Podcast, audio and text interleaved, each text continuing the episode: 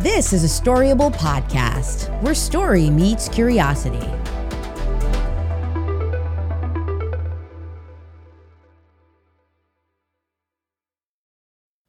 Well, you know, the, these stories start with a woman, always, right? None of this is scalable for life with her. So I need to start thinking about how I can get out of this situation. Started asking myself questions like, man, what does what does my credit look like? That's Emmanuel, and we met as one does by uh, sliding into his DMs on LinkedIn. Uh, my name is Emmanuel Fadajudemi. I'm Nigerian, that's why my last name is so cool. And he really is a cool dude. Uh, these days, he's a solutions engineer at HubSpot. And I'd heard his name mentioned in a lot of pre sales circles. You know, seemingly everyone I knew and was having conversation with was saying, hey, you really got to talk to Emmanuel and hear his story. And can I just say, his story, it's the kind of quintessential American dream I didn't even know happened anymore.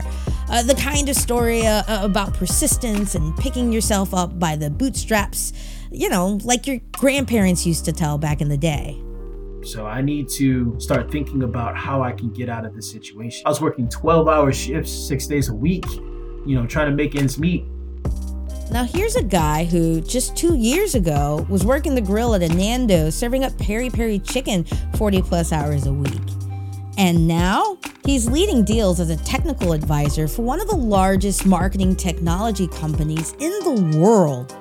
And he made this transition in under six months. Now, more than anything, I just want to know how exactly does this happen? I'm Brandy Anderson, and in this episode, we try and answer this very question. It involves some musical talent, a lot of slamming doors, the support of a great woman, and honestly, just the sheer audacity of a person determined to reach his goals no matter the risks. Welcome to SE Diaries, the sales engineering podcast that takes a look behind the scenes at tech's most unique role. This is Emmanuel's story.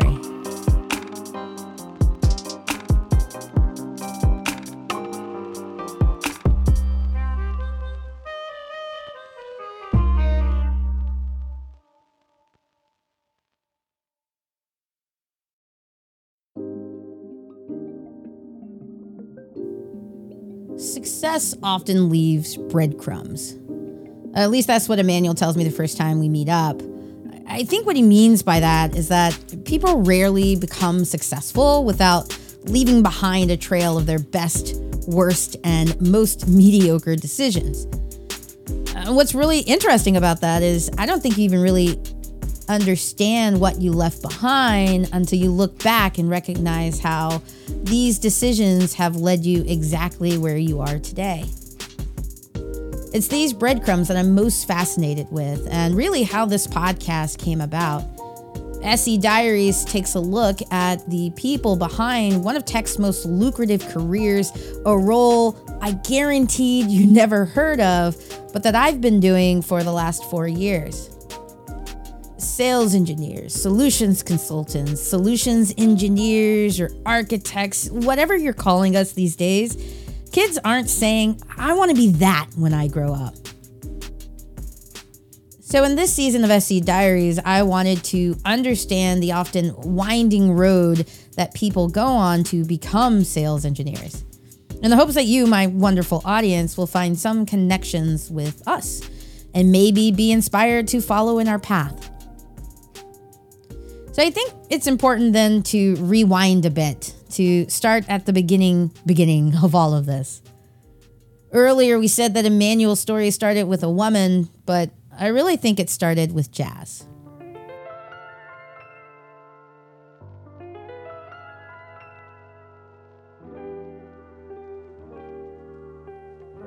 What did you what did you want to do? What did you want to be when when you grew up? Like did you always know you wanted to be in sales? I you know what? That's a that's a weird because I feel like it wasn't until I did sales that I'm like, this is for me. Um, but no, actually, I went to school for jazz performance. Actually, I played the piano. Uh, I play trumpet. That's what, actually what I went to school for, trumpet. Emmanuel studied jazz uh, since he was a kid, even majored in it in college. He saw work, like the real nine to five sort of thing, as a cash cow, a means to get where he really wanted to be, which was the owner of his very own jazz club. Story is, I went to school. Um, while I was in school, I actually got the opportunity to go on tour with some pretty cool artists, and I actually didn't finish school because of it, because I just felt like I'm doing what musicians would go to school to do. Like I'm a touring musician now. So it's like, do I really want to waste money on this in school? I'll major in something else. One thing that I learned about Emmanuel is that this is a guy who is interested in trying new things, like seeming to leap at every new opportunity that came his way one minute he's a jazz musician touring all over the US, and then he's majoring in photography. And oh, yeah, he's also flying planes. To get my pilot license, things were like super expensive. I don't know if you've ever seen flight school, like the prices and things like that, but it's super expensive. I think at that time I was like spending like a thousand dollars a week. And it was like, all right, um, being a musician isn't to allow me to pay for this anymore. I need a I need a big boy job, as as my mom would like to say back then, right? Big boy job. So he goes out and gets a, a, big boy job working as a glorified secretary for an insurance company. But this ends up paying out for him because a sales rep sees his potential, his charisma, his dedication to helping people, and takes him under her wings renewal rates were going up and retention rates were going up and stuff. And they were like, oh, no, no, no. Emmanuel's name is attached to half of this. So the rep comes out and he's she's just like, I want to teach you how to do this. So she taught me sales. And I like developed a great career in insurance doing it. After that, he's a selling machine, making great inroads in the insurance game. But, you know, insurance isn't exactly the sexiest industry to be in. So he does something next I could literally never do. He gets a job selling phone and internet service door to door. Now, I love sales. Like, I've done all sorts of different kinds of sales retail sales and restaurants, and I've sold cars. And obviously, now I work on a sales team selling big ticket software items to large enterprise customers. But I have always drawn the line at door to door sales because, like, honestly, it just it terrifies me. The whole thing, right? The constant rejection, the literal doors slamming in your face Nah, that's a no for me, dog. but Emmanuel's the rare breed of human that actually excels in this sort of environment. You see, to him, this is not hard, it's just human. It's not about convincing you of anything or trying to persuade you. I'm not making a sale. I'm connecting with this person to help them make a decision. It's about finding somebody who's looking for what I have, just giving it to them. And I think once I like realized that was it, I think my career in sales just started to it became fun. It became fun learning, you know, the different types of people that there are, what people care about, what they don't care about, even industry to industry. He's doing so well leading and learning new skills, dropping those breadcrumbs that will be integral to the rest of his journey until well, the worst happens. Illness strikes, and he has to take a step away from a career that he's seemingly made for. He lands a job working the grill at a Nando's. Uh, it's this uh, South African restaurant that sells peri peri chicken, and he's making minimum wage, but having the flexibility he needed to manage his health. And it's not like he hated his job or he was mad at where life had taken him up to that point. He was grateful for what he was learning. Again, he's the kind of guy always looking for opportunity. Even working as a line cook, that wasn't going to stop him from building connections and learning what he could from the leaders around him. Life hit a huge reset button on me when I got sick. Um, but this was this was my learning playground at this time. I also saw it as a humbling thing because I'll be honest, there's this there's this thing that comes with being a good salesman, and um, it's it's a little bit of arrogance. And um, the team that I was on, they were the, the manager. He was really really good. He like was always reading books like the One Minute Manager. He was just constantly developing himself, and I was like, man, he would probably be a great salesperson. I would totally hire him on my sales team. He's just very sharp. But I think I was so blinded by what I was coming from that I didn't see how I could use those skills of where I was coming from here to be as good as a manager as he was. I won't lie, like sales managers are pretty pretty hard guys. This guy, he was a hard guy, but there was a way that he was managing our restaurant that made me feel like I could learn from him. So he's content. Uh, I mean, as content as any of us are working and living out our lives until he meets the woman of his dreams and everything is turned on its head. How does the love of a great woman change a man's career path? And how exactly does Emmanuel get that very first job as a solutions engineer for HubSpot? We'll find out after some words from our sponsors.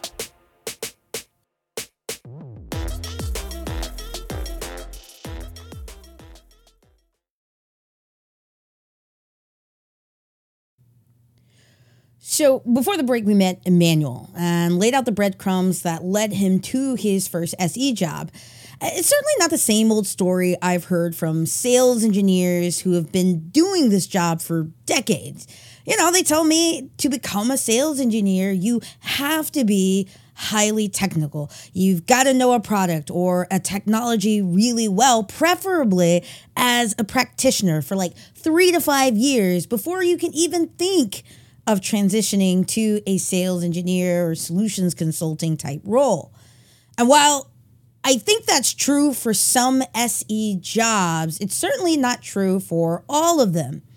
Because Emmanuel will be the first to tell you that he's not the most technical, but that doesn't mean he is without skills.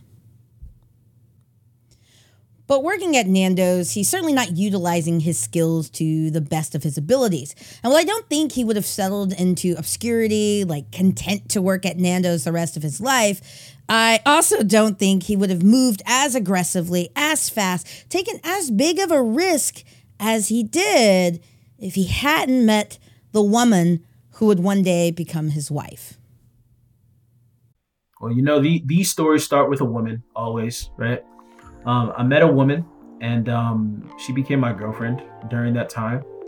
And our relationship started to kind of like transform a little bit to a point where I started asking myself questions like, man, what does what does my credit look like? Like what does can I can I build a future right now? Like would I marry this girl? And I think like where I was just in the restaurant industry and where I was and how much I was making and you know my living situation, I was just like, nah, none of this is scalable for life with her. So I need to start thinking about how I can get out of this situation. I'm talking I was working 12 hour shifts, six days a week, you know, trying to make ends meet.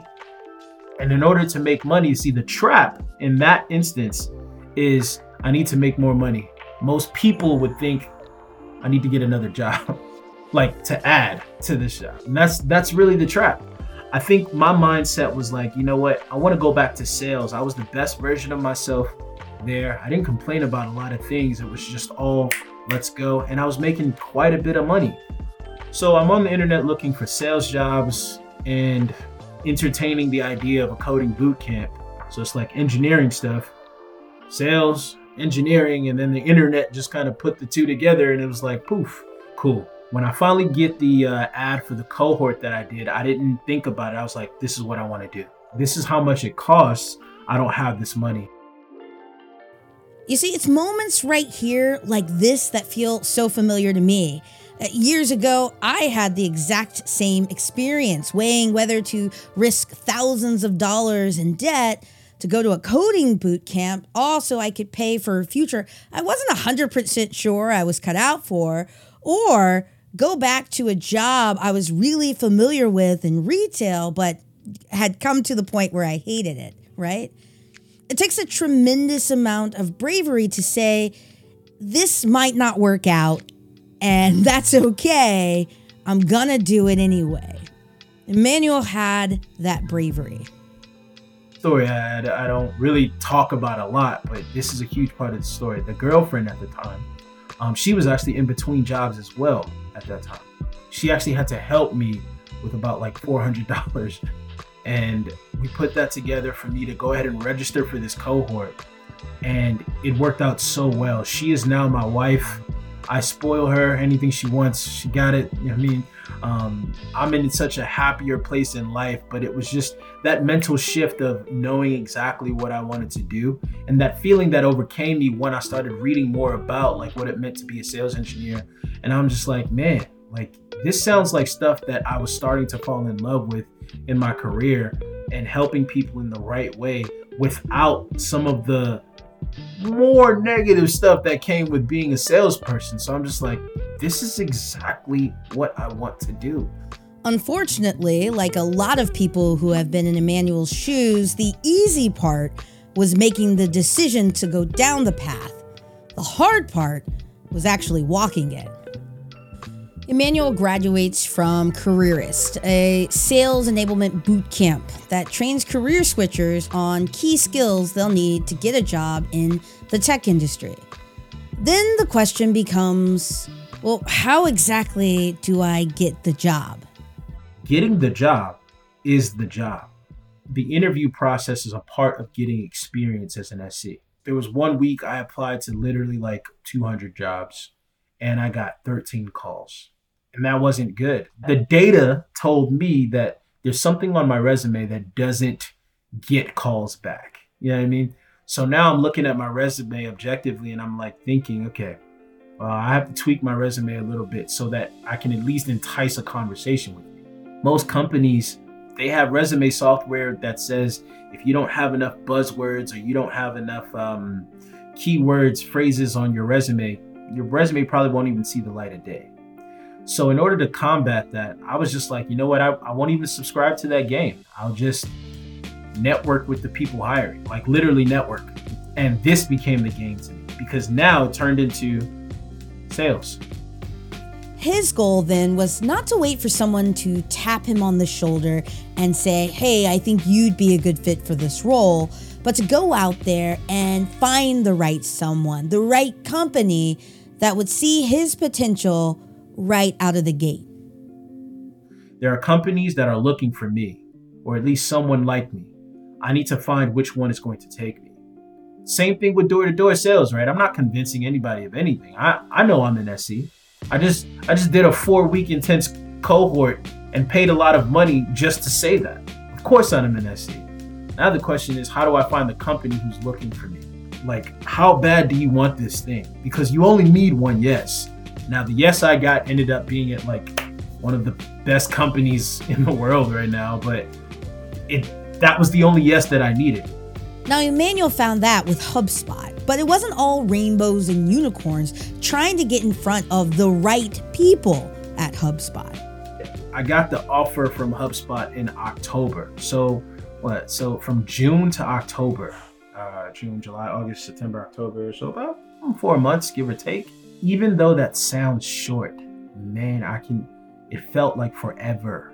I don't blame the people that stop. You know, in the beginning, they're like, oh, yeah, yeah, yeah, I'm going to apply for this job. I'm going to do this interview process. Yeah. But after getting rejected a couple times, trust me, that those no's start to get a little heavy and you're just like, I'm going to take a break. But this is what I mean by that space is where you define yourself. I, like I said, I started playing the networking game, right? And I saw a manager at HubSpot post something on LinkedIn about them hiring. It was for a mid-market position, which I don't even qualify for, by by the way. Um, I just reached out to him and I said, "Hey, you know, I see that you guys are hiring solutions engineers at HubSpot. Um, I was wondering if I could ask you questions about your ideal candidate and the role itself.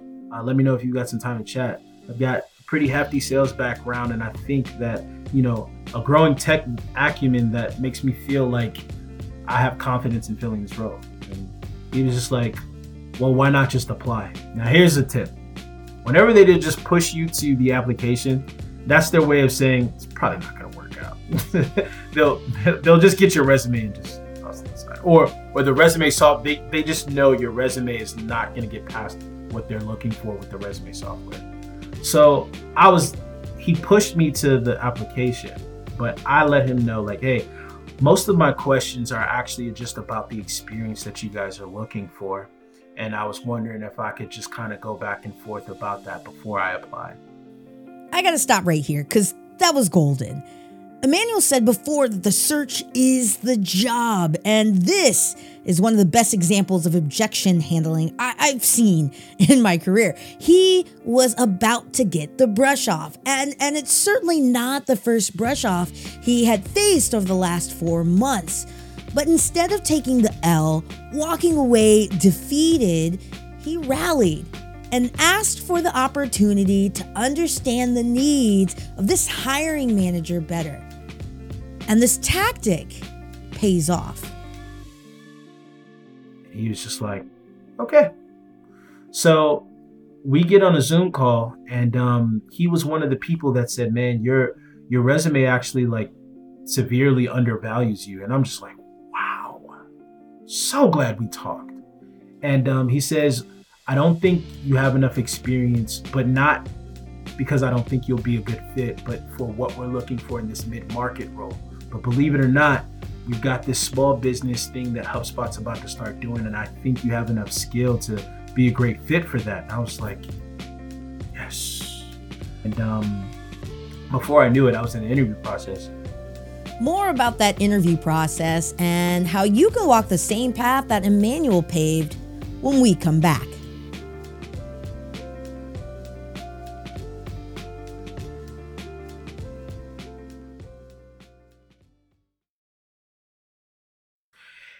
Every single conversation I had in the interview process, every time I passed to the next round, I'm gonna be honest with you, I was angry. I was like, "There's no way they are pulling my leg. There's no way that they think I'm I'm good enough for this job." Isn't it always the case that the minute we get exactly what we've been working towards, the doubt rears its ugly head? And my manager, who was interviewing me at the time, she was amazing person. Looked past my resume. She didn't even let me wait. She was like, I'm not going to let you go into the weekend thinking about it. I want you to know that I think you have what it takes. I'm just letting you know. Usually, our recruiter gives you a call, like we let it simmer over the weekend and we give you a call like on a Monday or Tuesday. This was like a Thursday, a Friday afternoon, and she's like, I'm just gonna let you know now. We're gonna offer you the position. Um, I really like the skills you bring to the table, and I was just so touched. I was like, man, I will not let you down. Let me tell you something. When I started November 1st, it was the scariest thing I've ever I almost wanted to puke. Like imposter syndrome almost swallowed me alive to the point where I almost fired myself. I was like, I'm not I don't think you guys know that you hired this line cook from Nando's to, to help you and make help their customers make million dollar decisions. Like, do you guys know what you did. So it was just like super weird. But um, I'm so grateful for like my team, uh, the people at my job that has just created an amazing environment for me um, to get the swing of things. And you know, it turns out like I'm I'm actually pretty decent at this. Like I'm I'm pretty good, and that's just not something that I would have thought. You know, but I think uh, giving myself grace and allowing myself to trust myself a little bit more uh, built up a different type of confidence that now even my customers see. So when I'm proposing a solution, they're like, all right, yeah, yeah, I, I'll believe this guy. So, what have we learned today? One, the key to your success is not hiding who you are or where you came from. It's all the skills and experience you've gained along the way. For Emmanuel, he would not be where he is today without his music career or the years he spent selling door to door or even his time slinging peri peri chicken six days a week. There's no way that failure is the opposite of success. There's just no way. And the reason why I say that's like saying that's like saying red is the opposite of purple. Red is a part of purple. You get me? Like red and blue make purple. So failure cannot be the opposite of success when failure is literally a part of success. So, like, you know, when it gets scary, like, oh, nobody's gonna hire me because I've just been failing and taking these no's to the face, that's that's you accepting the failure, but you're not allowing the failure to teach you. Two, approach the job hunt like you approach the SE job itself. You know, you've got to go out and do discovery, find out what hiring managers are looking for by, you know, actually talking to hiring managers and SE leaders and recruiters. And then you share with them the value you actually bring to the table. You're the product. Sell yourself. Now, this isn't a silver bullet. And just like everything else in sales, not every job is going to be for you. Uh, but as Emmanuel told us, we're not out here to convince anyone. You're trying to find a role that needs your brand of awesome. And I guarantee you there's a sales engineering team somewhere in the industry that could use your brand of awesome. I just looked at the facts, right? If you Google sales engineer, solutions consultant, or, or, or solutions engineers right now, job openings. You Googled any of those titles, you know, like 26,000 open positions right now. I said to myself that there's no way that I will not be one of those 26,000. There's just there's just no way. The demand is too high and there's not enough people that know about this role for me to not be one of those people. Lastly, find something to motivate you outside of just the money. Uh, listen, I know the money's good. Uh, not gonna lie, totally one of the reasons why I got into this job. Um, and we can totally understand, right, the motivation to go towards the money. But if that's the only thing you're to be focusing on, you're to miss opportunity when it knocks on your door. So find something else to push you. Uh, for me, it's freedom the, the freedom to take on projects like this podcast, the freedom to be creative in my demos and creative with my time. For Emmanuel, it's the ability to build the kind of future he's always dreamed of uh, with a, a, wife and a music career and yeah, you know, a plane ride or two. And for you, well, I, I hope this episode has given you some ideas, some things to think about along the way. Um, the people who are looking to be me, I'll, I'll just say be better. Don't don't don't be me. Like I'm talking about me, but that's only because I know my story. But anybody who you see is, you know, where you want to be, talk to them. Do not be afraid to ask them how they got to where they got. Figure out what they did, write it down. Write out your favorite parts of their story.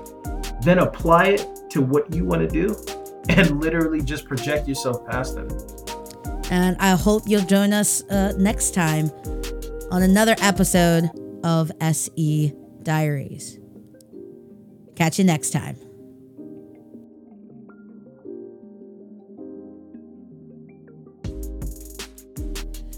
SE Diaries is created and edited by me, Brandy Anderson. Special thanks to today's guest, Emmanuel Fadaginimi, for sharing his story. Do you have a story you want to tell about your SE experience? Well, I'm interested in hearing it. Feel free to reach out to me at se-diariespodcast at gmail.com. That's se-diariespodcast at gmail.com. And thank you for everyone listening today. If you got something out of this podcast, please feel free to share this with your friends, subscribe or follow, and definitely leave a review wherever you get your podcast.